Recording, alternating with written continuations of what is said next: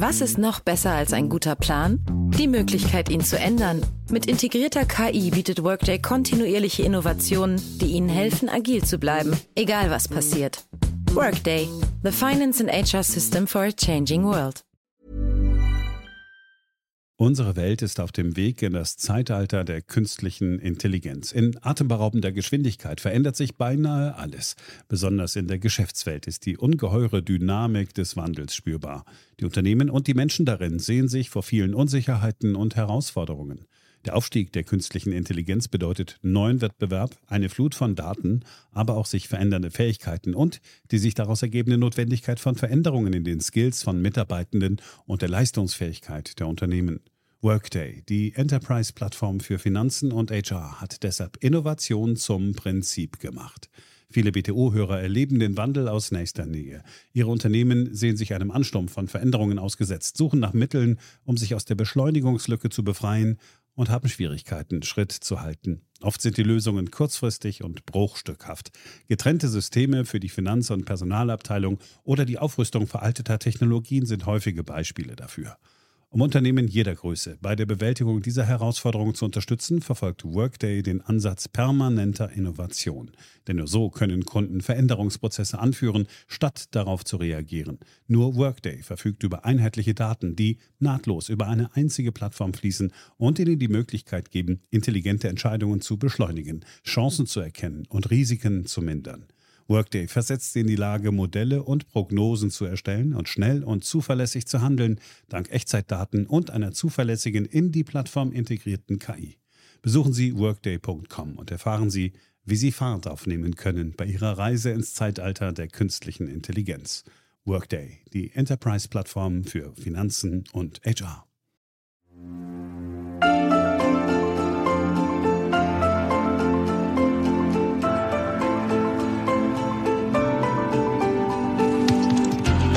Ist BTO Beyond the Obvious 2.0, der neue Podcast von Dr. Daniel Stelter.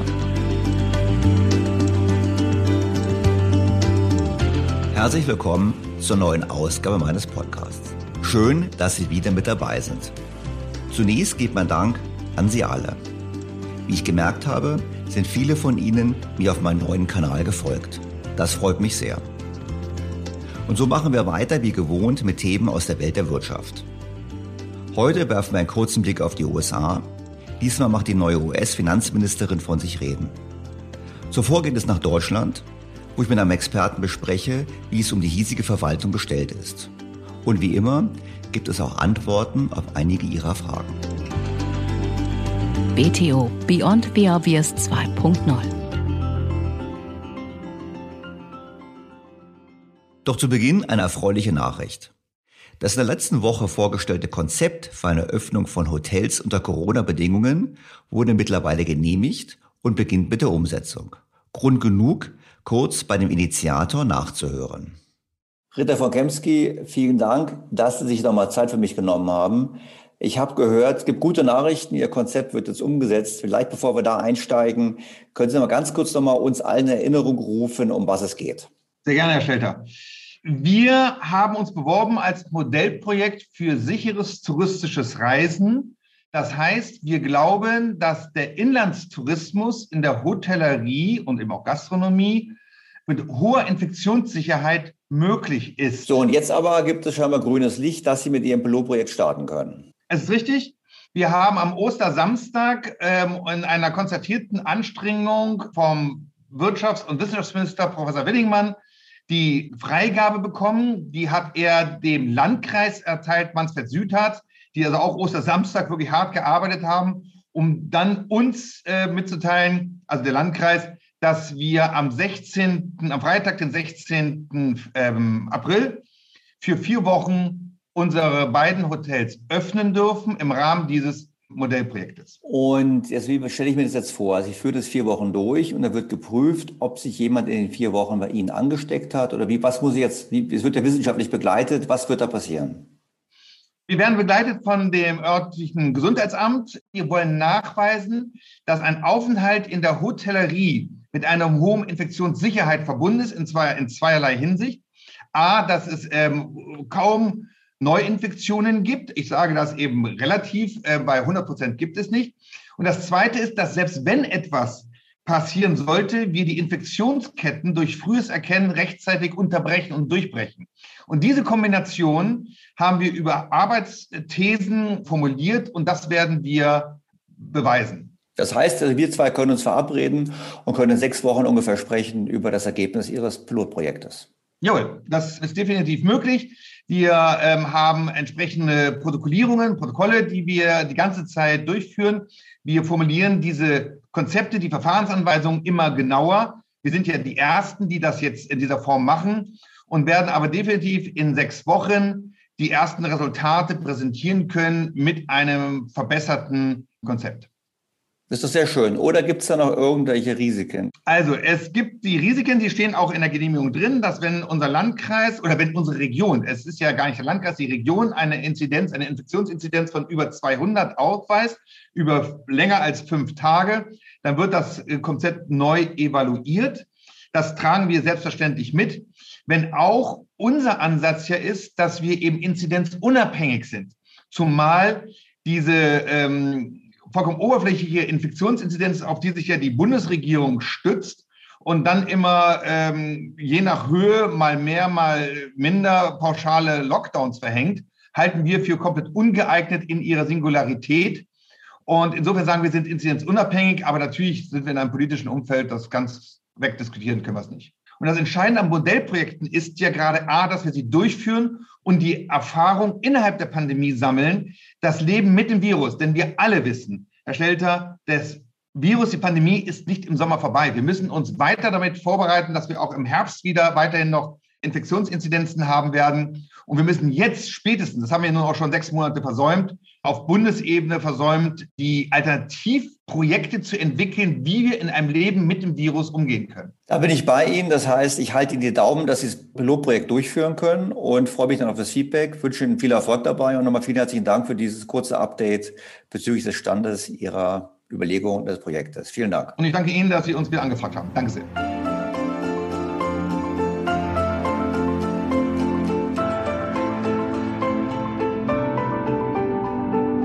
Es ist sehr erfreulich, dass es nun endlich diese Fortschritte gibt. Bedauerlich ist, dass die Politik so lange gebraucht hat, bis sie bereit war, innovative Wege im Corona-Krisenmanagement zu gehen. Denn so zahlen wir alle einen sehr hohen Preis für das politische Versagen der letzten Monate. Dies zeigen auch Daten und Zahlen des Internationalen Währungsfonds, die in der vergangenen Woche vorgelegt wurden. Der Internationale Währungsfonds IWF hat der Bundesregierung ein sehr schlechtes ökonomisches Zwischenzeugnis ausgestellt. Die IWF-Experten haben in ihrer Frühjahrsstudie ihre Wachstumsprognosen für die meisten Länder kräftig angehoben. Sie rechnen in diesem Jahr für Deutschland mit einem Zuwachs beim Bruttoinlandsprodukt von mageren 3,6 Prozent. Das sind zwar 0,1 Prozentpunkte mehr, als die IWF-Ökonomen noch vor drei Monaten vorhergesagt hatten, allerdings ist Deutschland bei der Wirtschaftsdynamik damit Schlusslicht unter den wichtigsten Volkswirtschaften. Für die USA wurden die Prognosen gleich um 1,3 Prozentpunkte angehoben, für Italien um 1,2 Prozentpunkte, für Indien um einen Prozentpunkt und für China und Frankreich um 0,3 Prozentpunkte. Nicht nur bei der Dynamik sieht es für Deutschland mau aus. Auch mit der bloßen Wachstumszahl von 3,6 Prozent findet sich Deutschland im Flaggschiff-Report des IWF auf den hinteren Rängen wieder. Lediglich Japan trauen die Ökonomen mit einem Plus von 3,3 Prozent noch weniger Wachstum für dieses Jahr zu. Die Zahlen des Internationalen Währungsfonds für Deutschland sind in der Tat enttäuschend. Und sie sind die Folge des verpassten Sommers im letzten Jahr. Hätte die Politik im letzten Sommer die Vorbereitung getroffen für die dritte Welle.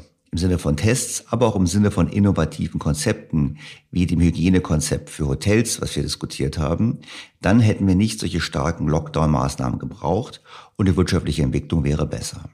Das heißt, hier haben wir einen Schaden, der selbst verursacht ist und nicht die Folge ist lediglich von der Pandemie. Und das sehen auch andere so. So hat der Zukunftsrat der bayerischen Wirtschaft in dieser Woche eine Studie vorgelegt, worin gefordert wird, dass Deutschland dringend seine Resilienz, also seine Widerstandsfähigkeit stärken muss. Dies, um auch für künftige Krisen besser gerüstet zu sein. Die Umsetzungsdefizite sind bekannt. Wir kennen sie, sind darauf zurückzuführen, dass wir überwiegend die Potenziale technologischer Lösungen, Stichwort Digitalisierung, nicht ausreichend nutzen. Wir haben gesehen, dass wir massive Organisationsprobleme haben beim Impfen und Testen und dass wir es eben nicht geschafft haben, die Schulen entsprechend zu digitalisieren und umzustellen auf sozusagen die Ausbildung im 21. Jahrhundert. Und dies alles zusammen führt eben so der Zukunftsrat dazu, dass wir dringenden Handlungsbedarf haben, um Deutschland wieder wirkungsfähig zu machen. Darum auch Zukunftsrat. Wenn man sich fragt, wer ist denn da im Zukunftsrat, so kann man sagen, es sind namhafte Wissenschaftler, wie der Präsident der Fraunhofer Gesellschaft, wie der Präsident der Deutschen Akademie der Technikwissenschaften und Unternehmensvertreter. Also es ist eine ganz klar hochkarätige Gruppe an Fachleuten, die sie zusammengesetzt hat. Und wir sollten diesen Kommentar und vor allem auch die Notwendigkeit, dringend etwas zu tun, um Deutschland wettbewerbsfähiger und resilienter zu machen, dringend aufgreifen. Wir brauchen eine Stärkung der Resilienz im Land und vor allem brauchen wir Maßnahmen, um das Land wieder wettbewerbsfähiger und vor allem auch innovativer zu machen. So fordert der Zukunftsrat eine nationale Forschungsstrategie, die gezielt Schlüsseltechnologien, aber auch die Grundlagenforschung fördert und vor allem dabei hilft, nicht nur gut in der Forschung zu sein, sondern das Erforschte auch schnell in die Praxis zu überführen. Mir gefällt das natürlich, weil ich der Auffassung bin, dass wir ohnehin zu lange von der Substanz in diesem Lande leben und dringend wieder mehr darüber nachdenken müssen, wie wir auch zukünftigen Wohlstand sichern. Und dazu gehören sicherlich diese Maßnahmen dazu. Was bleibt, ist die Enttäuschung über den Zustand Deutschlands in dieser Pandemie. Ich habe das als Staatsversagen bezeichnet, habe dafür viel Kritik bekommen, aber auch Unterstützung. Und so schrieb mein Hörer beispielsweise Folgendes. Sehr geehrter Dr. Stelter, ich bin Geschäftsführer unseres familiengeführten und weltweit tätigen Automobilzulieferers Job und möchte Ihre provokante These des Staatsversagens kommentieren. Der Staat ist ein komplexes Geflecht aus Personen, Institutionen, verschiedenen Ebenen, den Ebenen der Legislative, der Exekutive und der Judikative. Mir ist nicht klar, was Sie genau kritisieren, vermute aber, dass Sie die handelnden Personen der Regierung meinen. Dass sich aber Personen ändern können, glaube ich, dass es wichtig wäre, auch das strukturelle und kulturelle Versagen näher unter die Lupe zu nehmen. Das heißt, welche strukturellen Reformen Reformen brauchen wir, um zukünftig schlagkräftiger zu werden? Und welche Haltung bedarf es in einer solchen Krise? Und schließlich haben wir vielleicht sogar einen politischen Reformbedarf in Richtung einer Stärkung des Subsidiaritätsprinzips und des Föderalismus. Schöne Grüße, Martin Büchs. Also zum Thema des Subsidiaritätsprinzips und des Föderalismus, da gab es eine frühere Podcast-Folge, die sehr interessant war die mich eigentlich in der Auffassung bestätigt hat, dass sehr viel genau dafür spricht, nämlich für die Stärkung der lokalen Verantwortung und gegen Zentralisierung. Das vielleicht nur als kleiner Randkommentar zu der derzeitigen Diskussion, ob nun der Bund im Rahmen der Pandemiebekämpfung mehr Macht an sich ziehen sollte. Ich glaube, wir können Frankreich sehr gut beobachten, dass Zentralisierung nicht das Rezept ist unbedingt, um die Corona-Krise oder andere Krisen gut zu lösen.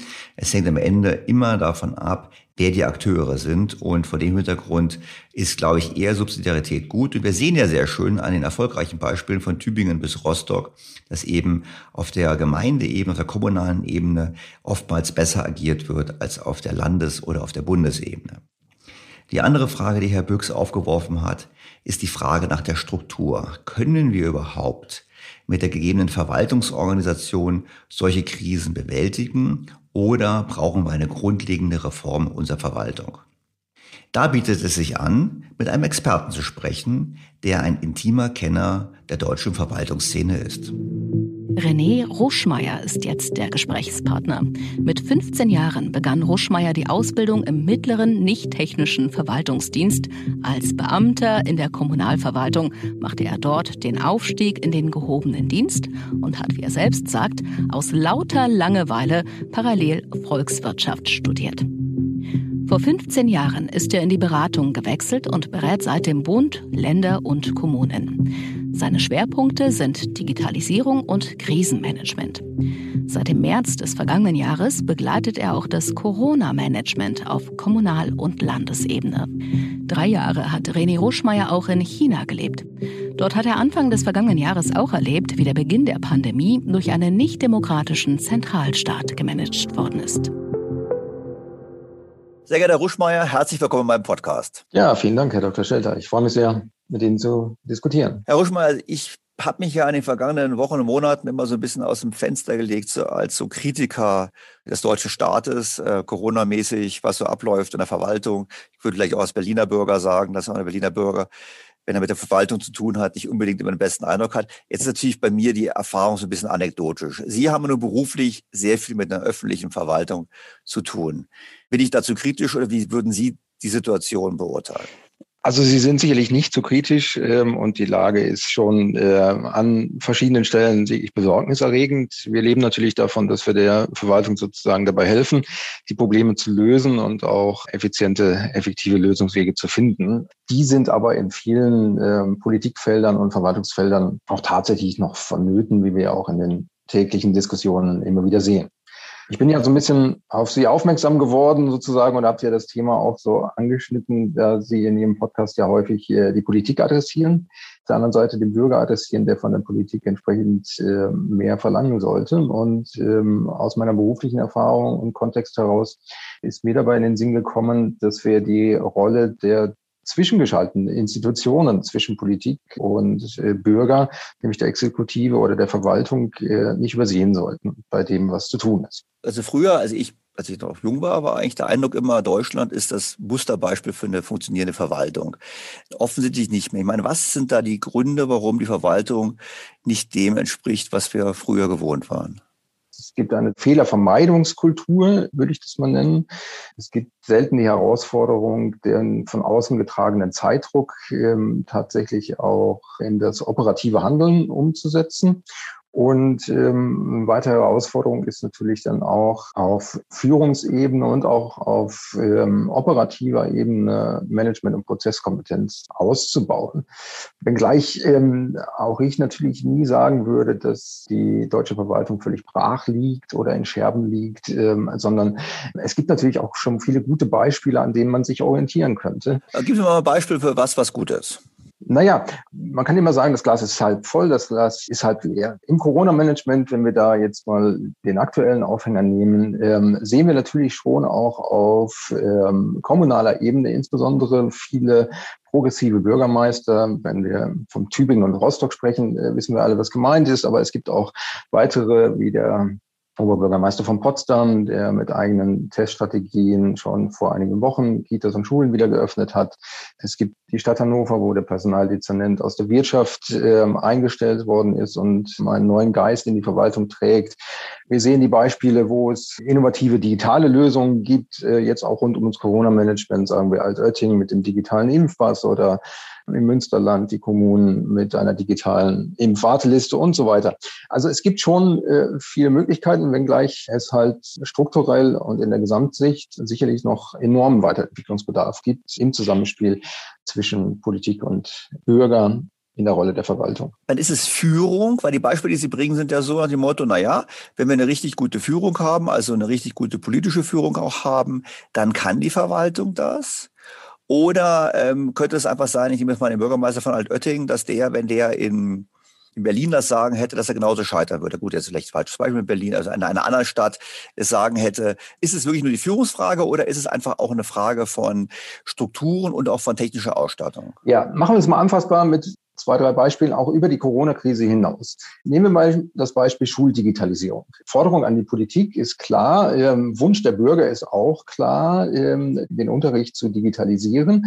Die Politik hat bereits Anfang 2019 Fördermittel ähm, von 5 Milliarden zur Verfügung gestellt. Davon sind bislang nur 1,2 Milliarden tatsächlich abgerufen worden. Ähm, das heißt, die Politik an ihrer Stelle hat da aus meiner Wahrnehmung schon mal das Wesentliche getan, nämlich die Mittel zur Verfügung gestellt. Jetzt ist ja die Frage, rein operativ ist jetzt lediglich, in Anführungsstrichen lediglich, die Herausforderung, diese Mittel zu verplanen und sie tatsächlich umzusetzen und abzurufen. Denn Geld ist genug da. Ist es dann immer noch die Politik der Länder, die das Geld nicht abgerufen hat, oder ist es einfach nur die Verwaltung? Es gibt ja genug Schulen, es gibt genug Bundesländer, die ihre Mittel bereits äh, abgerufen haben. Die Frage ist ja, woran scheitert es in den anderen Gegenden und in den anderen äh, schulischen Einrichtungen, dies genau zu tun?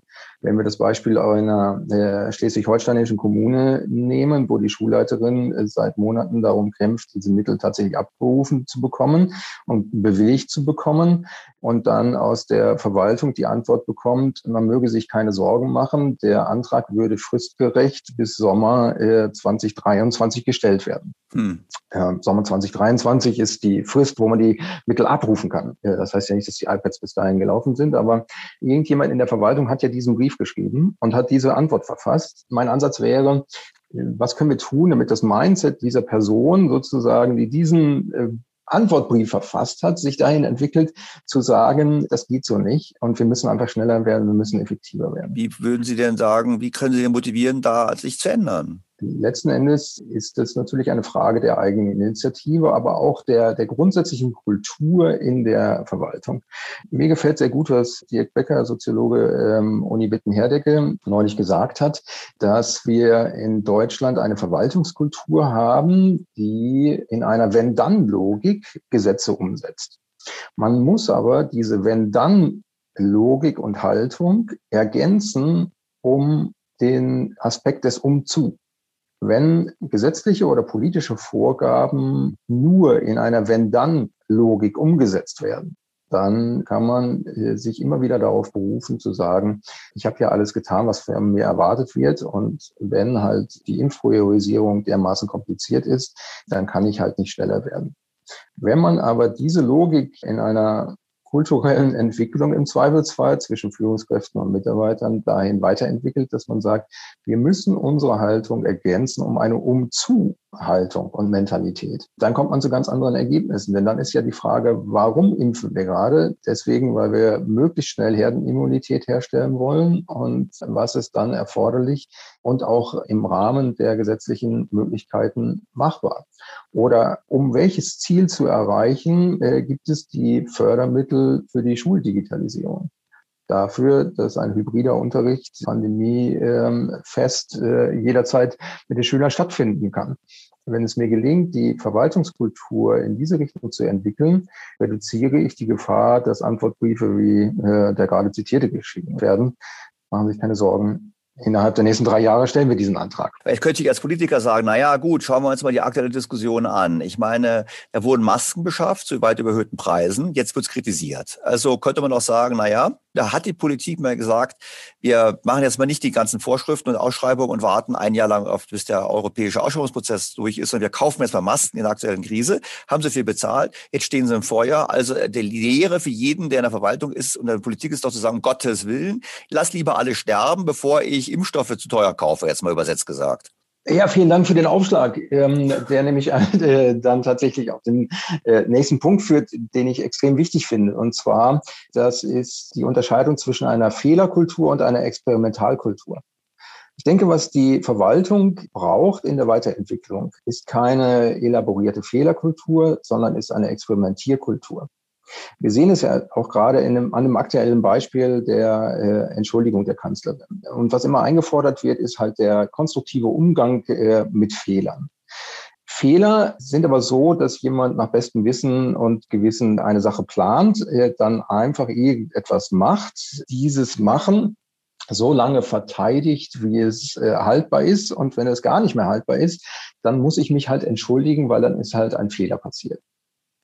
Ein Experiment unterscheidet sich ja dadurch, dass gerade in einer solchen kritischen Situation man einen strukturierten Plan macht, man schon mal davon ausgeht, dass dieser Plan unter Umständen noch einmal revidiert werden muss, also mit einer anderen Haltung an das Tun herangeht, nicht äh, mit Perfektionismus, sondern mit Schnelligkeit und mit dem Willen, etwas auszuprobieren das dann aber auch entsprechend vorbereitet, ausgewertet und in einer neuen Iteration wieder nachgeschärft wird, um zu besseren Lösungen zu kommen. Auch das wäre aus meiner Sicht eine kulturelle Implikation zur Optimierung der äh, deutschen Verwaltung, diesen äh, Aspekt in die Verwaltungskultur hineinzutragen. Nicht die Haltung, die äh, sehr populär ist, zu sagen, wir haben eine sehr ordentliche Fehlerkultur, der Chef steht hinter mir, wenn ich einen Fehler mache. Deswegen, in Anführungsstrichen, ist es auch nicht schlimm, wenn ich einen Fehler mache, sondern im Gegenteil, wir wollen keine Fehler machen, aber wir probieren Dinge aus. Wir bereiten das Ausprobieren gut vor und wir werden das Ausprobieren auswerten und in einer nächsten Wiederholung äh, werden wir besser. Eigentlich haben Sie ja was Positives gesagt. Sie haben heute eine Diskussionskultur in der Verwaltung. Das ist ja was Positives. Und Sie haben gesagt, naja, wir haben ja auch gesehen, dass es eben Ausnahmen gibt, die positiv ja. sind. Aber wir brauchen ja. eine, eine eher eine Risikokultur, eine Risikofreudigkeit. Die hängt natürlich damit zusammen, dass eben auch die Politik dieses Risiko auch schützt. Weil letztlich ist es so, wenn Sie haben gesagt, ganz wichtig, mein Vorgesetzter steht hinter mir, wenn ich mal einen Fehler mache, sobald wir, solange wir ein System haben, aus dem Fehler zu lernen. Nur das eskaliert dann immer nach oben und da oben haben wir dann einen Politiker und der Politiker, der wird natürlich, sobald wenn was schiefgelaufen ist, ist natürlich am Pranger. Das heißt, ist sozusagen Ihr Modell ein theoretisches, was in Praxis nicht funktionieren kann, weil ein Politiker, so ein Politiker gibt es nicht, zumindest gibt es ihn nicht lange, der die Risiken eingeht? Hm, naja, aber die Beispiele, die, die ich vorhin genannt habe, zeigen ja, dass es Führungskräfte und damit auch politisch Verantwortliche, zumindest auf der kommunalen Ebene gibt, die bereit sind, äh, einen solchen Weg zu gehen. Nehmen wir das allseits bekannte Beispiel äh, Tübingen oder Rostock oder Potsdam meinetwegen, wo wir Oberbürgermeister sehen, die ja mit einer klaren Experimentierlogik Dinge veranlassen dann aber auch die Stärke haben zu sagen, das ist jetzt nicht der Weisheit letzter Schluss, sondern wenn dieses Experiment scheitern sollte, dann werden wir es abbrechen oder wir werden es halt mit einer neuen Ausrichtung wieder neu machen. Insofern kann eine solche Haltung, wenn sie gut kommuniziert wird, ähm, auch durchaus äh, für andere ein Beispiel sein. Vielleicht liegt darin auch ähm, manchmal die Herausforderung, aber wir sind dann natürlich wieder auf der politischen Ebene, dass man den Bürger, die Bürgerinnen nicht zutraut, solche Dinge verstehen zu können denke, mit einer klaren Kommunikation und äh, mit einer deutlichen Ausformulierung dessen, was man vorhat, können die Bürgerinnen und Bürger durchaus mehr verstehen, als man ihnen im Moment äh, zumutet. Da bin ich sofort bei Ihnen. Ich glaube generell auch, das hat ja auch das, ich glaube auch die Frau Merkel, ja, jetzt eigentlich signalisiert ist ja dieses Misstrauen in die Fähigkeit der Bürger, selbst vernünftige Entscheidungen zu treffen oder Dinge nachzuvollziehen. Aber Herr Ruschmann, Sie hat noch einen dritten Punkt, den sollte ich, den möchte ich jetzt den Hörern auch nicht vorenthalten. Ja, der äh, Leiter des Bundesverwaltungsamtes, Herr Dr. Ferienkotte, hatte mal gesagt, er hätte jetzt nun nach einigen Jahren ähm, Begleitung der Digitalisierung in der Verwaltung festgestellt, dass das eigentliche Problem das juristische Denken äh, in der Verwaltung sei. Also wir haben zu viele Juristen, sagen Sie im Prinzip. Also ob die Verwaltung wie ich zu viele Juristen hat, kann man schwer beurteilen, aber möglicherweise hat es zu wenig Manager. Ich würde vielleicht sogar auch so weit gehen, ähm, diese klare Trennung, die im deutschen System herrscht, zwischen das ist Wirtschaft und das ist Verwaltung, äh, zu hinterfragen und möglicherweise weiterzuentwickeln. Warum muss man für eine Verwaltung in Anspruch nehmen, dass es einen grundsätzlich getrennten Ausbildungsweg gibt gegenüber der Wirtschaft? Und dass mit grundsätzlich anderen äh, Logiken ähm, der Nachwuchs trainiert wird, der eben auch sehr stark juristisch geprägt wird, auch wenn es keine äh, tatsächlich juristische Ausbildung ist. Aber der Ausbildungsinhalt ist nach wie vor sehr stark auf das Verständnis von Gesetzen und deren Umsetzung und weniger auf ähm, Managementkompetenzen und Prozesskompetenzen ausgerichtet. Also Regelkonformität steht vor Ergebnis letztlich kann man vielleicht an vielen Stellen so sagen, und das äh, korrespondiert dann wieder mit dem Punkt, äh, den ich sagte, wenn dann Mentalität erweitern um eine Umzu-Mentalität. Und diese Umzu-Mentalität ist natürlich in der Wirtschaft leichter anzutreffen, weil sie natürlich auch nochmal einen klareren Messpunkt haben, an dem sie das Umzu und die Zielerreichung messen können.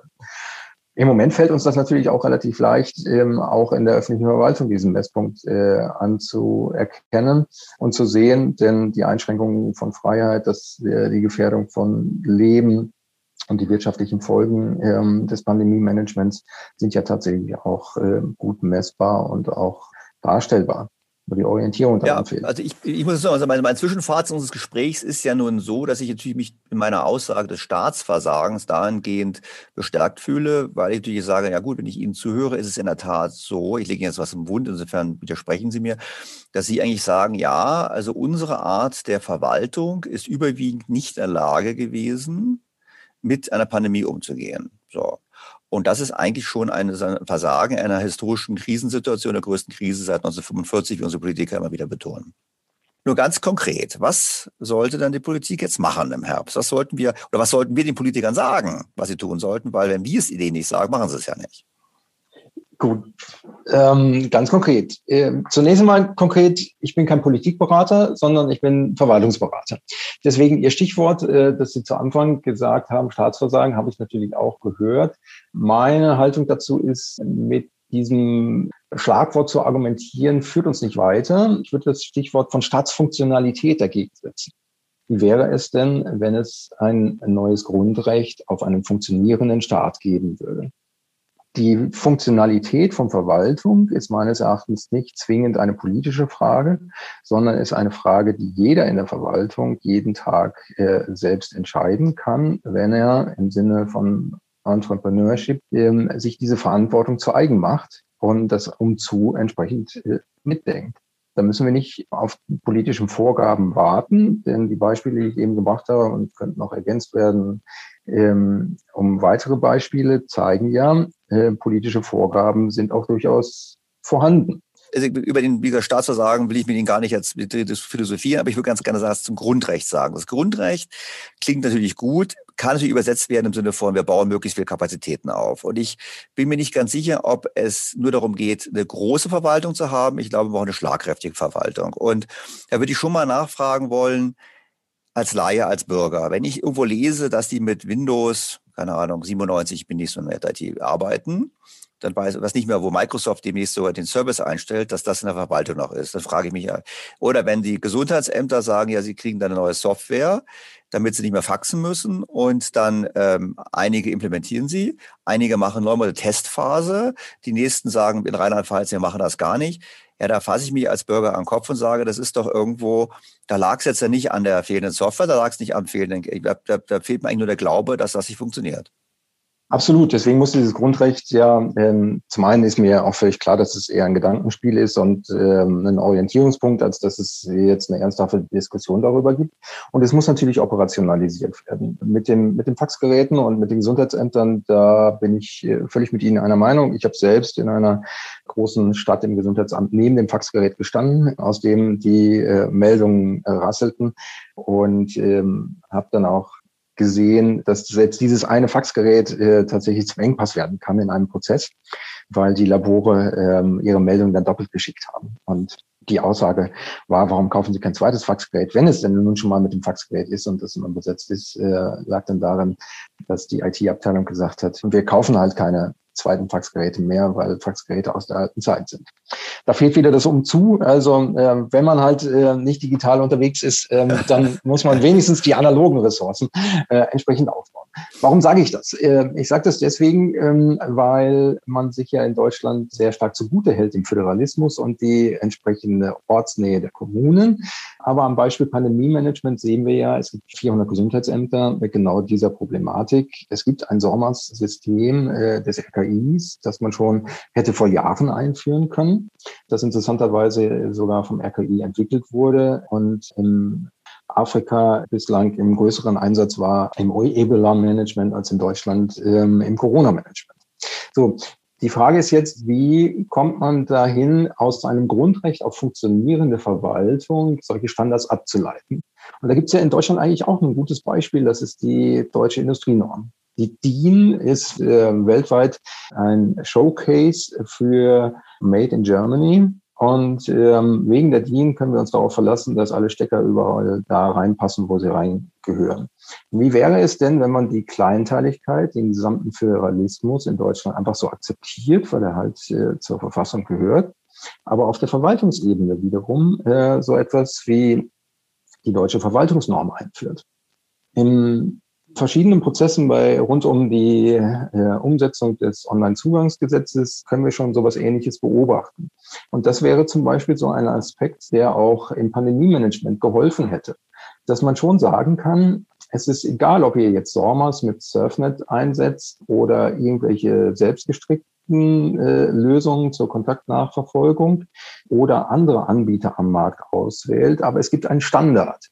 Es gibt einen Standard für das, den öffentlichen Gesundheitsdienst in Deutschland. Der besteht darin, dass die Schnittstellen zu den Meldungssystemen funktionieren müssen. Und der besteht beispielsweise darin, dass der gesamte Prozess äh, medienbruchfrei digital abläuft. Ähm, äh, und verschiedene andere Standards, die man sich denken kann oder Formulierungen von Standards. Insofern die Operationalisierung des Grundrechts äh, vielleicht dadurch, dass man sagt, ähm, wir ergänzen die DIN um die deutsche Verwaltungsnorm und ähm, lassen die Art und Weise, wie diese Norm erreicht wird, weiterhin in der Eigenverantwortung. Aber wir formulieren, was erwartet wird und was der Bürger, unabhängig davon, ob er in Berlin oder in Hamburg oder in Altötting wohnt, was er von der Verwaltung erwarten kann als Leistungsstandard. Das ist natürlich so, ich finde theoretisch, ich habe damit so eine, ich habe zwei Reaktionen. Ich habe die eine Reaktion, brillante Idee. Ich habe die andere äh, Reaktion, um Gottes Willen, wenn ich mir vorstelle, dass dieselben Leute, die heute die Verwaltung schon nicht managen können, Verwaltungsstandards definieren wollen. Das ist ja die Frage, wer das definiert. Genau, das ist die Frage. Und da wollte ich mich was einbringen, weil wenn wir schon von Beratung sprechen, was Berater, was wir Berater ja gerne machen, ist Benchmarking. Hm. Und jetzt haben sie so gesagt, okay, wir haben natürlich Rostock, wir haben Tübingen, wir haben Altötting und so weiter, wir haben auch Potsdam. Aber wenn man mal Verwaltung anschaut, gesamthaft. Also ich denke mal an die, an die digitale Gesundheitskarte. Ich glaube, wir, ich weiß noch, die wird ja seit bei uns seit über zehn Jahren entwickelt. In Finnland gibt es die schon seit über zehn Jahren. Warum kann man nicht hingehen und kann sagen, wir nehmen die von den Finnen? Also ich meine, der frühere Wehrbeauftragte der Bundesregierung hat immer gesagt, mehr Ikea-Wagen. Man soll statt die Unterhosen für die Bundeswehr äh, zu entwickeln, sollte man die von der Stange kaufen und auch die meisten einfachen Waffen sollte man von der Stange kaufen. Eine Idee, die ich persönlich echt gut nachvollziehen kann. Gibt es denn irgendein Land, wo Sie sagen, oder gibt es dann Funktionen, wo Sie sagen, wir sollten eigentlich, was weiß ich, Digitalisierung man von Estland übernehmen, äh, Gesundheitskarte von Finnland über, übernehmen. Ist das ein Ansatz oder sagen Sie, das ist völlig ausgeschlossen? Äh, letztlich ist Deutschland so kompliziert, wir können uns nur selber verwalten? Also es ist ja so, ähm, Estland oder Dänemark mag ja niemand mehr hören in der, der deutschen Verwaltung. Darüber sprechen wir ja auch seit 15 Jahren. Äh, ja, wo ich natürlich dazu sagen würde, wenn Sie nicht mehr hören wollen, dann ist es unter Umständen falsche Gesprächspartner. Ja, ich meine, weil das es nicht mehr hören wollen, hilft mir relativ wenig. Dann, wenn es nicht mehr hören wollt, dann wäre es besser, wäre meine Antwort. Ja, ähm, daran liegt aber äh, tatsächlich auch meines Erachtens wieder eine kulturelle Implikation. Ich nehme das so wahr, Deutschland möchte nicht ähm, von anderen Ländern lernen. Da sollten wir aber nicht drauf stolz sein. Ich glaube, da haben wir beide Konsens, oder? Nee, das natürlich nicht. Ähm, und äh, es gibt ja was zu lernen, aber wir kommen ähm, nach meiner Erfahrung mit diesem Weg nicht weiter. Ich erlebe wenige Verwaltungen, die sich, äh, sagen wir mal, von Estland oder von Dänemark herausgefordert fühlen weil sie sagen, wir müssen genauso gut werden. Es ist ja schon im Pandemie-Management so, dass man sich äh, kulturell dagegen wehrt, dass das RKI ähm, äh, ein Ranking äh, letztendlich jeden Tag veröffentlicht. Und dass man ähm, auch diesen Wettbewerb nicht wirklich annimmt. Ähm, wir wollen als Bundesland Nummer eins in der äh, RKI Impf-Bundesliga werden. Ja, nee, und, und, und, wenn die, und wenn die wenn Politiker Rangordnung bei Impfen zeigen, dann macht die CDU einen Tweet, einen ganz berühmten, wo dann die Länder, die besser sind, einfach nicht auftauchen, sondern nur schlechtere Länder. Insofern so kann man es auch machen. Ja, genau. Und wenn es um das gesamtheitliche äh, Pandemie-Management geht, dann vergleichen wir uns plötzlich mit äh, Polen oder mit Tschechien und äh, sagen, dass es dann besser aussieht. Insofern bin ich gar nicht so ein großer Freund vom Benchmarking ähm, weil es ja immer die Frage ist, mit wem man sich dann tatsächlich vergleicht. Aber natürlich braucht es jetzt nochmal ähm, als Ergänzung zur deutschen Verwaltungsnorm ähm, irgendeine Institution, die dafür Sorge trägt. Und das sollte natürlich nicht die Verwaltung selber sein. Wie wäre es mit einer irgendwie gearteten Agentur für Staatsfunktionalität, die letzten Endes diese äh, Standards äh, möglicherweise unter Beteiligung von Bürgern und Unternehmen entsprechend formuliert, im Sinne halt auch des Anspruchs der Bürger und äh, der Unternehmen an den Staat, an die einzelnen Leistungen und dann äh, auf dieser Basis äh, hinterfragt, äh, ob die einzelne Verwaltung tatsächlich diesen Standard erreicht oder entsprechend noch nicht erreicht. Also quasi eine andere Art des Bundesrechnungshofs, wo nicht nachgehalten wird, wie Geld ausgegeben wird, sondern wie im Prinzip nachgehalten wird, wo man, ich würde schon Benchmarking betreiben, wo man steht in der Effizienz der Verwaltungsprozesse, äh, wo man steht im Sinne von der, von der Effektivität der Verwaltungsprozesse und ja. dann auch schaut, von welchen anderen, wo wird's gut gemacht, was können wir da lernen, also quasi so ein institutionalisiertes Lernen, das wäre das Ziel. Das könnte das Ziel sein und der Bundesrechnungshof hat sicherlich oder auch die Rechnungshöfe der Länder äh, und Gemeindeprüfungsanstalten haben natürlich ähm, auch da eine gewisse Expertise. Allerdings ähm, sind sie natürlich auch irgendwie Teil des Systems. Insofern gibt es einen anderen Referenzpunkt aus meiner Sicht. Das sind die Datenschutzbeauftragten als äh, Role Model sozusagen. Als Role Model. Ich hätte ja gedacht, die sind die Hauptbremser. In diesem Fall ja, aber sie haben natürlich institutionell eine extrem äh, große Wirkkraft. Ähm, sie haben eine extrem große Unabhängigkeit und können äh, damit tatsächlich in die Prozesse massiv eingreifen. Das ist ja ähm, auch jetzt äh, aktuell wiederum passiert. Es ähm, führte dazu, dass man möglicherweise sagen kann, dass an manchen Stellen der Datenschutz über den Gesundheitsschutz gestellt wurde. Was nicht gut war. Hm? Was nicht äh, gut war. Also eine Deswegen, Corona, eine ähm, Corona-App, die wegen Datenschutzgründen funktionslos ist, ist nun mal nicht richtig, was wir brauchen. Ja, ja jetzt wollte ich allerdings nicht über den Datenschutz diskutieren, weil wir da ja auch auf dünnes Eis kommen, sondern wollte einfach nur sagen, statt Datenschutzbeauftragter, Staatsfunktionalitätsbeauftragter, der äh, dann auch nicht unbedingt äh, ministeriell verbeamtet sein sein müsste, sondern äh, ja möglicherweise auch bei Wirtschaftsverbänden angeschlossen sein könnte oder bei Bürgerräten ähm, irgendeiner Form, der dann halt äh, aber die gleiche äh, Wirkmacht hat äh, wie vergleichbare Institutionen, die es ja schon gibt. Insofern alles nicht Neuerfindung von irgendwelchen Dingen, sondern Weiterentwicklung äh, dieser Aspekte, um innerhalb des bestehenden Systems Punkte zu finden, an denen man tatsächlich arbeiten könnte und die Funktionalität erhöhen könnte. Das haben wir ja witzigerweise, wir haben ja Bundestagswahl, wir haben auch Land Landtagswahlen in Berlin auch unter anderem eine Äquivalenz zum Datenschutzbeauftragten, einen Verwaltungsbeauftragten einzusetzen, wird in Berlin nicht genügen, um diese Verwaltung. Staatsfunktionalitätsbeauftragten. Also ein Berliner Staatsfunktionalitätsbeauftragter wird nicht genügen, dass es Berlin doch schafft, dass innerhalb von weniger als zehn Jahren die weiterführenden Schulen mit äh, Breitband auszurüsten oder eben doch mal wieder Termine zu haben. Für, also ich meine, das ist ja damit nicht getan. Der würde höchstens das aufwerfen, was wir eben auch, das können wir ja heute schon, das könnten wir beide sofort machen, könnten eine ganze lange Liste auf, auf wahrscheinlich nicht vollständig, von dem, was nicht funktioniert. Nur das genügt ja nicht. Die Antwort dann mehr Ressourcen reinstecken, mehr von anderen Bundesländern übernehmen. Ich meine, wie würden wir es schaffen, die Berliner Verwaltung mal auf Vordermann zu bringen? Wie viele Jahre braucht man dafür? Was müssen wir tun? Ähm, erster. Äh, Meine Frage, gebe ich zu. ja, wir beide sind ja relativ kleine Lichter dann in diesem äh, und auch nicht direkt äh, dran an diesem Prozess. Äh, Berlin ist nochmal eine sehr spezielle Situation aufgrund der landesverfassungsrechtlichen Gegebenheiten, die die Verwaltung einfach extrem schwierig machen und äh, der Zuständigkeiten zwischen Bezirken und äh, der Landesverwaltung. Aber was müsste man ganz konkret tun? Man müsste natürlich äh, zunächst einmal auf äh, Führungsebene den Blick in die Realität wagen und einfach mal sagen, beziehungsweise feststellen, äh, wie ist denn der Stand? Ich habe auch überlegt, was man machen könnte, wäre tatsächlich, wir machen ein neues Experiment, beziehungsweise wir machen einen neuen Versuch. Wir hatten jetzt schon mal den Versuch, seit 2019, wie gesagt, mit, äh, nehmen wir das Beispiel Schuldigitalisierung, mit der Schuldigitalisierung voranzukommen. Nun könnten wir jetzt mal einen Strich drunter ziehen und sagen, äh, wie ist denn der Stand auch im Land Berlin zum Thema Schuldigitalisierung? Und wie wäre es, wenn wir aufgrund dessen ein neues Ziel festlegen? Denkbares Ziel, bis zum 31.12.2021 haben alle Eltern für ihre Kinder in Berlin ein Anrecht darauf, dass unabhängig von irgendeiner Pandemie oder sonstigen eintretenden Katastrophen der Schulbetrieb innerhalb von 48 Stunden hybrid oder äh, digital fortgeführt werden kann. Und lassen wir mal die ganzen Überlegungen hinter uns, warum das heute noch nicht so ist, sondern sprechen wir ab morgen nur noch darüber, was müsste jetzt passieren, damit wir am 31.12.2021 die Berliner Verwaltung genau dieses Ziel erreicht hat. Meine These, dafür braucht es keine politischen großen Entscheidungen, sondern es braucht den Willen, es zu tun und es dann einfach umzusetzen. Es braucht noch nicht mal Geld, weil das Geld ist ja da. Es braucht einfach klares Management, klare Umzu-Mentalität. Wir wollen am 31.12. auf die nächste Pandemie vorbereitet sein äh, oder auf die nächste Katastrophe. Und was müssen wir jetzt tun? Wem brauchen wir dafür? Los geht's.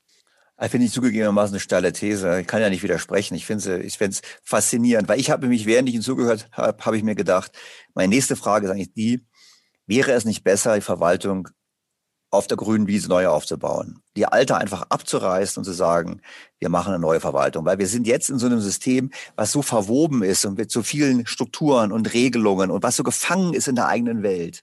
Wissen Sie, bei einer Unternehmung würde man sagen, na ja, wir haben halt jetzt sowieso einen Strukturwandel, die alte Technologie, der alte Ansatz ist nicht mehr der richtige.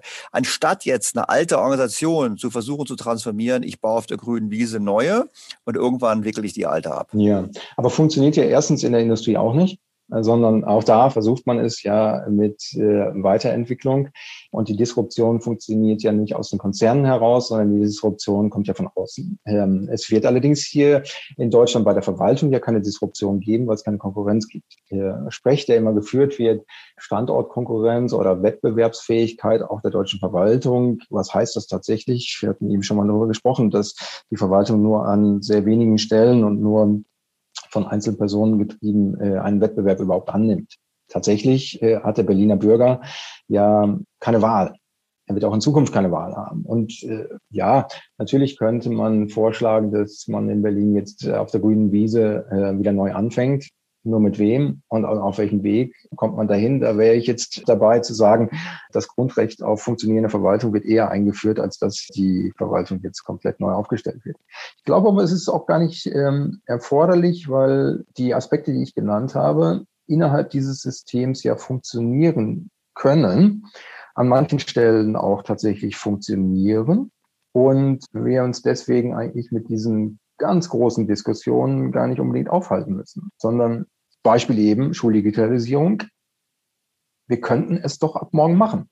Im Prinzip kann man auf Landes- und Bundesebene so agieren, kann einfach im Prinzip sagen, wir brauchen einfach nur einen anderen Ansatz, getting things done, statt Angstkultur. Die Ressourcen sind da, wir marschieren los. Und das ist jetzt sozusagen das Programm Aufbruch Deutschland im neuen Jahrzehnt. Und das ist eigentlich machbar. Und es ist nicht so, Sie sagen, es ist nicht machbar. Also der Politiker kann, der Politiker kann nicht kommen, wer immer an der Regierung ist im Herbst und kann sagen, es geht alles nur langsam, es ist alles so schwer, weil Sie sagen würden, nein, stimmt nicht. Du musst einfach nur sagen, anderes Signal, getting things done. Und dann kriegt auch Deutschland das hin. Deswegen wird es natürlich trotzdem nicht von heute auf morgen funktionieren, weil es ja eine starke Implikation an die Verwaltungskultur, äh, an das individuelle Handeln hat, das sich ja auch entsprechend ausgeprägt hat. Aber ich kann auch das juristische Denken auf Bundesebene um den Umzu-Faktor ergänzen. Ich kann auch die Faustregel einführen, Bedenken dürfen nur dann vorgetragen werden, äh, wenn sie mit einer Lösungskizze versehen sind. Genau, ähm, konstruktiv. Mhm. Und wenn ich kann auch ähm, in Besprechungen im Bundesministerien die Faustregel einführen, wir sprechen nicht im Ja aber, sondern wir sprechen im Ja und. Das ist etwas, wo ich keine politische Vorgabe brauche, sondern dass ich als Führungskraft letzten Endes implementieren kann. Herr Ruschmeier, vielen Dank. Ich glaube, was wir jetzt gerade besprochen haben, wenn jetzt die Politiker gut zugehört haben, und das weiß ich erfreulicherweise, dass ja auch äh, der Podcast zunehmend äh, in der Politik gehört wird, da waren noch viele Anregungen dabei für ein gescheites Wahlprogramm, würde ich mal sagen, für dieses Jahr. Und ich sollte mal die Punkte aufgreifen. Nur eins ist, glaube ich, klar. Die Pandemie hat uns das vor Augen geführt, was wir vorher schon wussten. Die Verwaltung sind ihre Grenzen gestoßen. Sprechen wir vielleicht mal nicht von Versagen, sagen vielleicht einfach nicht ganz so funktional, wie sie hätte sein sollen. Aber es gibt Ansatzpunkte daran, was zu ändern. Wir müssen es endlich anpacken, weil natürlich die Pandemie ist eine besondere Herausforderung, aber wir stehen vor anderen vielen größeren Herausforderungen sowieso in diesem Jahrzehnt. Und deshalb fand ich das jetzt mir Hoffnung geben. Ich war negativer eingestellt vorher vor dem Gespräch als jetzt und deshalb danke ich Ihnen sehr herzlich, dass Sie sozusagen einen Beitrag geleistet haben, dass der Podcast nicht immer nur so negativ ist, lieber Herr Ruschmeier. Sehr schön, hat Spaß gemacht.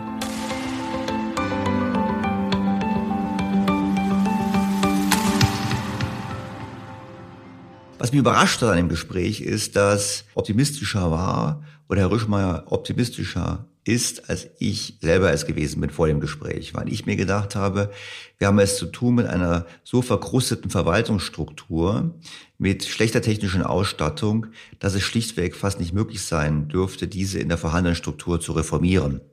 Und das habe ich in dem Gespräch auch angesprochen, dass ich gesagt habe, naja, sollte man nicht auf der grünen Wiese quasi nochmal neu anfangen. Und ich fand es schon interessant, dies zu sagen, wir brauchen im Prinzip diesen Kulturwandel, dass wir eben auch Risiko wieder belohnen. Also jemand, der risikobereit Entscheidungen trifft, das was wir fördern wollen. Das finde ich richtig. Ich fürchte nur, dass so ein Kulturwandel extrem schwer sein wird zu organisieren. Weil das hat natürlich damit zu tun, dass wir generell als Gesellschaft immer risikoaverser werden und natürlich auch Politiker sehen können, dass sich im Prinzip nicht lohnt, äh, Risiken einzugehen. Und John Maynard Keynes, der berühmte Ökonom, hat ja mal gesagt, es ist immer besser, mit allen falsch zu liegen, als einsam alleine richtig zu liegen. Zumindest in der Zeit, bevor das Ereignis dann da ist. Und das ist dieses Dilemma, dass immer die Politiker, aber auch die Verwaltungsverantwortlichen natürlich immer auf der sicheren Seite sind, wenn sie sich an Vorschriften halten, statt wenn sie das zu machen unbedingt, was vielleicht richtig wäre. Das ist, glaube ich, ein grundlegendes Problem. Nur eins ist klar, als Quintessenz des Gespräches, wir brauchen eine Reform unseres Staatswesens und Verwaltungswesens, weil das, was wir heute haben, ist sicherlich nicht mehr geeignet, um die Zukunft zu gewinnen. Ob diese Reform kommt, ist äh, eine Frage unseres Willens. Die Frage ist wieder, kommt es auf die Agenda? Schafft es das Thema in die politischen Reden und vor allem schafft es es dann aus den politischen Reden ins Handeln hinein? Und das ist sicherlich die große Frage, ähm, was machen wir? Ähm, können wir davon ausgehen, dass es passiert? Ich bin mir nicht ganz sicher, dass es passiert. Einfach deshalb, weil in meiner Wahrnehmung die politische Diskussion im Lande eben an anderen Themen hängt und noch nicht erkannt hat, wie grundlegend die Herausforderungen sind, vor denen wir stehen. Das Ganze hat natürlich auch was damit zu tun, wie viel wir investieren. Ich meine, wir haben es am Rande gesehen im Gespräch. Es hat was damit zu tun, investieren wir ausreichend ins Land. Und auch dazu hat mich eine Hörerfrage erreicht. Lydia Jordan schreibt, Guten Tag, Dr. Stelter. Erstmal möchte ich mich bedanken für Ihren Podcast, der mir gezeigt hat, dass Wirtschaft sehr spannend sein kann und dass es da viele faszinierende Zusammenhänge gibt, die ich nie gesehen hatte. Wenn ich die Argumentation von Herrn Professor Bayer in Folge 67 richtig verstanden habe, dann ist es deshalb nicht gerecht gegenüber einer zukünftigen Generation, übermäßig hohe Schulden zu machen, weil diese Last weitergegeben wird und dann von anderen Leuten beglichen werden muss, zum Beispiel in Form von höheren Steuern. Also die nächste Generation kann das nicht konsumieren, was jetzt zu viel konsumiert wird. Wenn über Gerechtigkeit zwischen Generationen diskutiert wird, ist es dann nicht unvollständig, nur die Schulden zu erwähnen? Die sind nicht das Einzige, was einer zukünftigen Generation hinterlassen wird. Was ist denn zum Beispiel mit Infrastruktur? Es ist schön, wenn in Zukunft zum Beispiel die Steuern niedriger sind, aber wenn der Preis dafür ist, dass die öffentliche Infrastruktur immer weiter verfällt bzw. veraltet, dann sollte man schon die Frage stellen, ob das den zukünftigen Generationen wirklich hilft. Und was ist mit Bildung? Das ist wahrscheinlich schwieriger, weil das Bildungssystem in erster Linie nicht durch mehr Geld besser wird. Trotzdem könnte mehr Investitionen in Bildung sicher einiges bewirken. Müsste man nicht dann anders rechnen, also unterscheiden zwischen Schulden, die gemacht werden für Konsum und Sozialleistungen heute, von denen die zukünftigen Generationen nichts haben, und solchen, die für Investitionen gemacht werden, die sich auch in Zukunft auszahlen, wie Forschung oder eine intakte moderne Infrastruktur? Bis zu welchem Punkt ist es sinnvoller und gerechter, jetzt mehr Geld auszugeben und dafür bessere Bedingungen zu hinterlassen? Und ab wo kippt das Ganze? Welchen Einfluss haben Faktoren wie Bildung und Infrastruktur im Vergleich zu Schulden auf das Wachstum in zukünftigen Generationen? Und kann man überhaupt so rechnen oder habe ich da einen grundlegenden Denkfehler drin? Nein, es ist kein Denkfehler. Es ist komplett korrekt, was hier die Hörerin gesagt hat. Wir müssen im Prinzip unser Land so führen, als wäre es ein Unternehmen. Und dieses Unternehmen hat äh, heutige Einnahmen, das Bruttoinlandsprodukt. Und es verwendet diese Einnahmen auf verschiedene Komponenten. Es werden Gehälter gezahlt, es werden ähm, Gewinne ausgeschüttet, aber es werden auch Rücklagen gebildet für Investitionen. Das heißt, wir teilen unsere Einnahmen auf, zum einen in Konsum und in Investitionen. Und dann können wir sagen, ja gut, für welche Art von Konsum geben wir denn Geld aus? Da können wir konsumieren zum Beispiel für, indem wir sagen, wir verteilen das Geld so um, dass alle Menschen mehr Geld ausgeben können für privaten Konsum. Wir können auch sagen, wir ähm, machen Dinge, die eigentlich keine Investitionen sind, sondern die eigentlich eher ähm, auch Konsumcharakter haben, wo wir aber zentral beschließen, dass wir das wollen. Das kann zum Beispiel sein, ich gehe mal als Beispiel die Maßnahmen im Klimaschutz, die sicherlich richtig sind, die aber ökonomisch erst einmal keinen ökonomischen Nutzen bringen, weil wenn wir vorhandene Anlagen, die noch funktionsfähig sind, ausschalten und dann neue dafür errichten, die CO2-neutraler sind, ist es zwar für das Weltklima gut, aber ökonomisch erst einmal Konsum, weil wir hätten ja die anderen auch weiter nutzen können. Zum anderen investieren wir und die Frage der Investition ist dann wieder, für was geben wir Geld aus investiv? Bauen wir damit Straßen, machen wir damit digitale Infrastruktur oder ähm, verbessern wir das Bildungswesen? Und insofern haben wir verschiedene Fragen aufzuwerfen. Die eine Frage ist, wie viel wollen wir als Land konsumieren dieses Jahr oder in diesen kommenden Jahren? Und wie viel wollen wir investieren? Und dann ist die Frage, wie teilen wir den Konsum auf? Also was ist quasi der private freiwillige Konsum und was ist der staatlich zentral gesteuerte Konsum? Stichwort Beispiel jetzt mal vom Klima, aber es gibt sicherlich andere Themen. Und auf der anderen Seite bei den Investitionen eben auch die Frage, für was geben wir welches Geld aus? Und wie ist da die Allokation? Und das muss man so machen, dass man im Prinzip den nachhaltigen, Unternehmen würde man sagen, den nachhaltigen freien Cashflow steigert und das ist genau dasselbe beim Staat oder bei uns als Gemeinwesen. Wie steigern wir den nachhaltigen Cashflow, also die nachhaltige Wirtschaftskraft Deutschlands, damit wir auch in Zukunft in der Lage sind, wieder entsprechende Allokationsentscheidungen zu treffen. Auch zu sagen, wir wollen jetzt Geld verwenden für Entwicklungshilfe oder andere Dinge. Auch das muss irgendwo erwirtschaftet werden. Und deshalb ist genau dieser Trade-off zwischen Konsum, Investition und dann die Allokationsentscheidung in beiden Kategorien so extrem wichtig. Ich meine, ich habe das im Traum von einem Land versucht mal zu skizzieren. Das ist sicherlich ein politischer Prozess. Nur und auch ein politischer Prozess erforderlich, das zu machen. Das Problem ist nur, dass wir Diskussionen noch gar nicht führen. Wir führen immer nur Einzeldiskussionen. Wir sprechen darüber, wir sollten jetzt mehr im Klimaschutz tun, das kostet dann mehr indem wir dann höhere Energiesteuer haben oder höhere CO2-Steuer haben und ähnliches. Aber wir haben kein ganzheitliches Bild und wir bräuchten ein ganzheitliches Bild, um zu sagen, investieren wir genug, konsumieren wir das Richtige für das Richtige, das muss diskutiert werden und das fehlt. Ich gebe noch mal ein Beispiel Investitionen. Treue Hörer kennen das Beispiel. Wir haben in Deutschland seit Jahren signifikant weniger investiert als im Durchschnitt der OECD. Also wir müssten in Deutschland ungefähr 30, 35 Milliarden Euro pro Jahr mehr ausgeben, nur um auf das durchschnittliche Niveau der OECD zu kommen.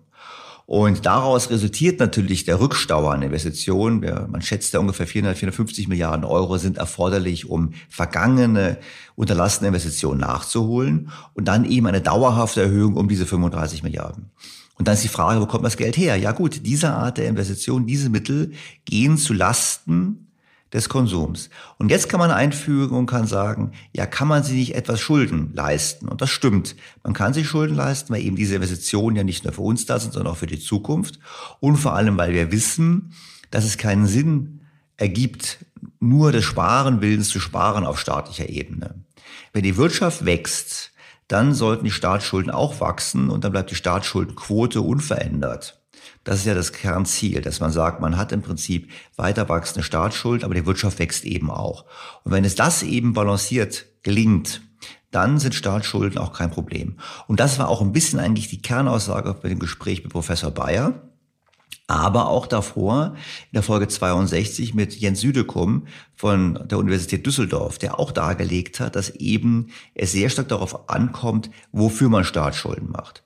Und der schlechteste Fall ist, dass wir Staatsschulden machen, um Konsum zu finanzieren, Beispiel äh, Sozialausgaben, Rentenerhöhung und ähnliches.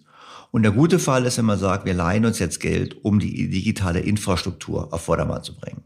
Aber nochmal, zusammengefasst, Jawohl, ein Land muss man eigentlich führen wie ein, ein Unternehmen.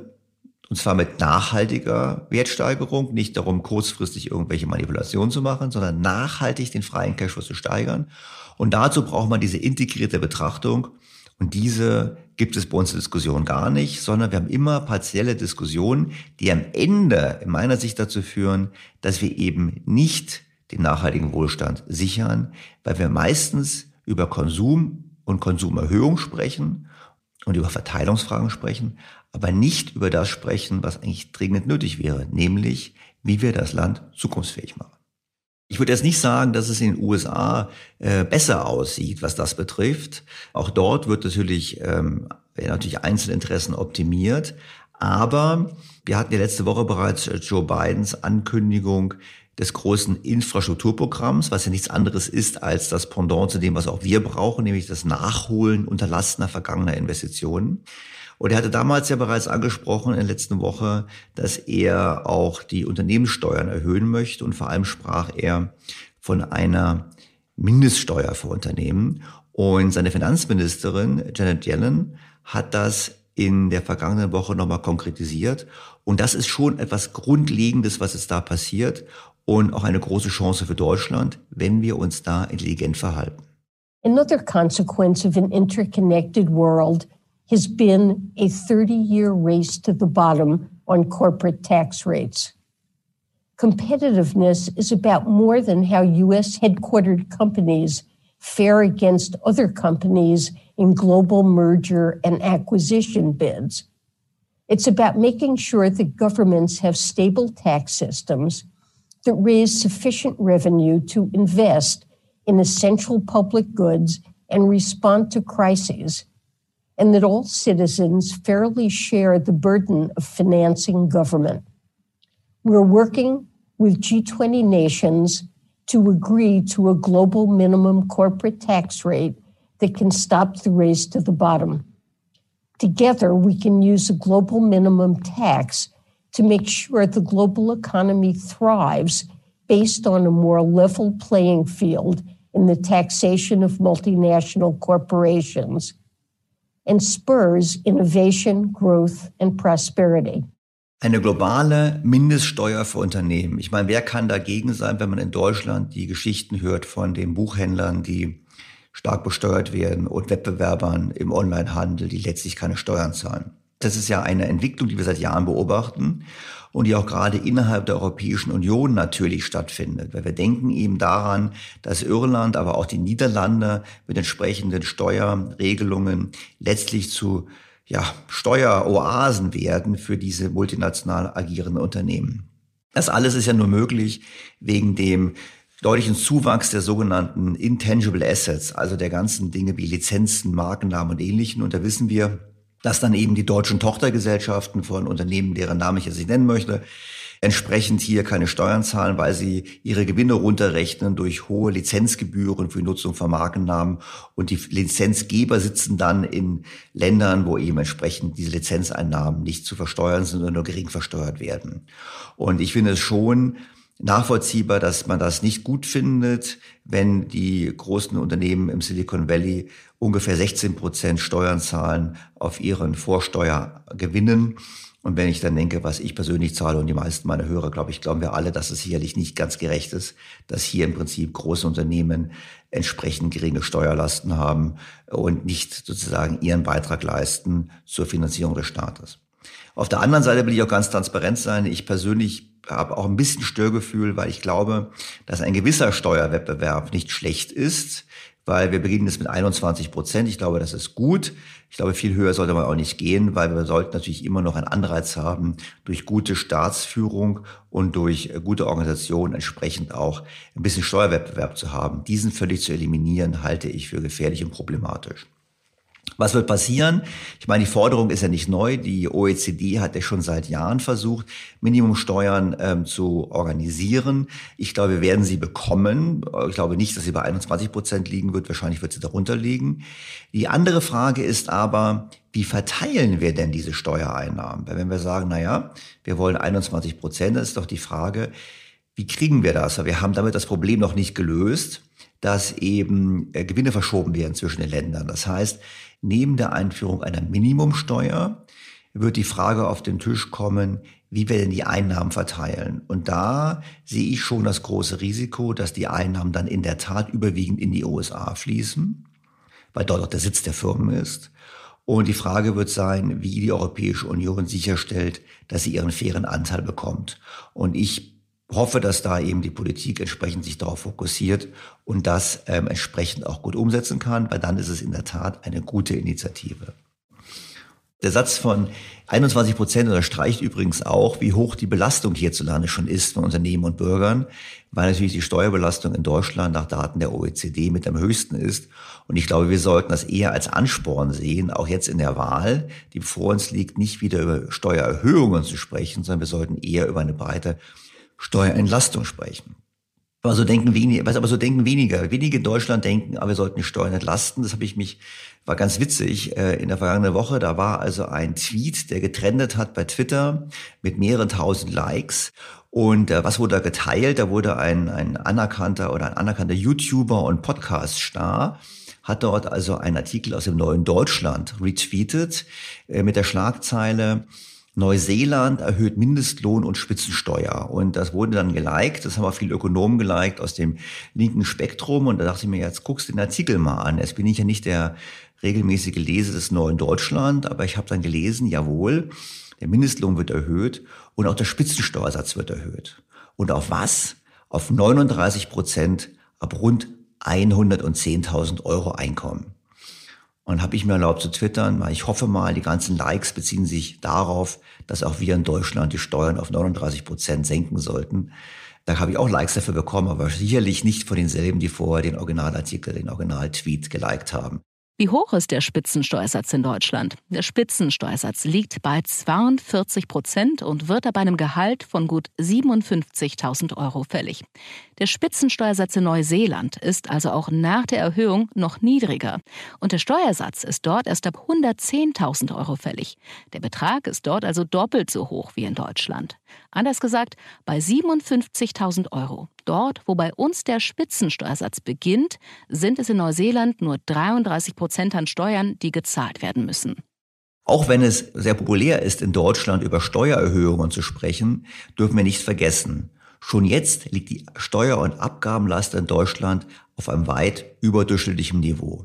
Nach Daten der OECD liegt die Steuerlast für Privathaushalte auf dem zweithöchsten Niveau nach Belgien und auch die Sozialabgaben liegen auf einem hohen Niveau.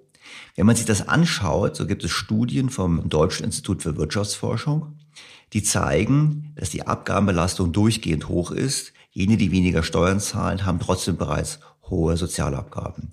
Und ich hatte das ja vor einigen Monaten schon mit Dr. Stefan Bach vom DEW diskutiert. Das war übrigens die Folge 44 meines Podcasts. Und wir brauchen andere Ansätze. Wir brauchen einen anderen Ansatz zur Finanzierung des Staates. Das hat zum einen was zu tun, in der Tat mit etwas höherer Staatsverschuldung. Und zum anderen brauchen wir eben ganz klar die Erkenntnis, dass es uns nichts nutzt, einen relativ reichen Staat zu haben und arme Bürger. Denn das habe ich schon oft gesagt in diesem Podcast. Wir dürfen nicht vergessen, wir teilen uns eine Währung mit Ländern mit sehr, sehr hohen Staatsschulden, die gleichzeitig deutlich vermögendere Privathaushalte haben als wir. Und das ist keine kluge Strategie, denn jede Lösung der Staatsschuldenproblematik innerhalb der Eurozone wird mit Hilfe der EZB passieren müssen. Und wenn wir da nicht mitmachen, sind wir einfach nur die Dummen. So viel für heute. Herzlichen Dank fürs Zuhören. Ich freue mich auf Ihr Feedback, Ihre Anmerkungen und auf ein Wiederhören in der kommenden Woche. Ihr Daniel Stelter.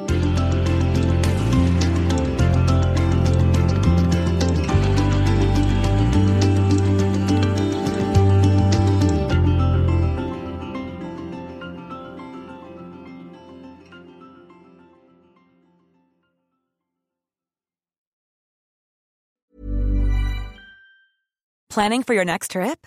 Elevate your travel style with Quince. Quince has all the jet setting essentials you'll want for your next getaway, like European linen, premium luggage options, buttery soft Italian leather bags, and so much more. And is all priced at 50 to 80% less than similar brands. Plus, Quince only works with factories that use safe and ethical manufacturing practices. Pack your bags with high-quality essentials you'll be wearing for vacations to come with Quince. Go to quince.com slash pack for free shipping and 365-day returns.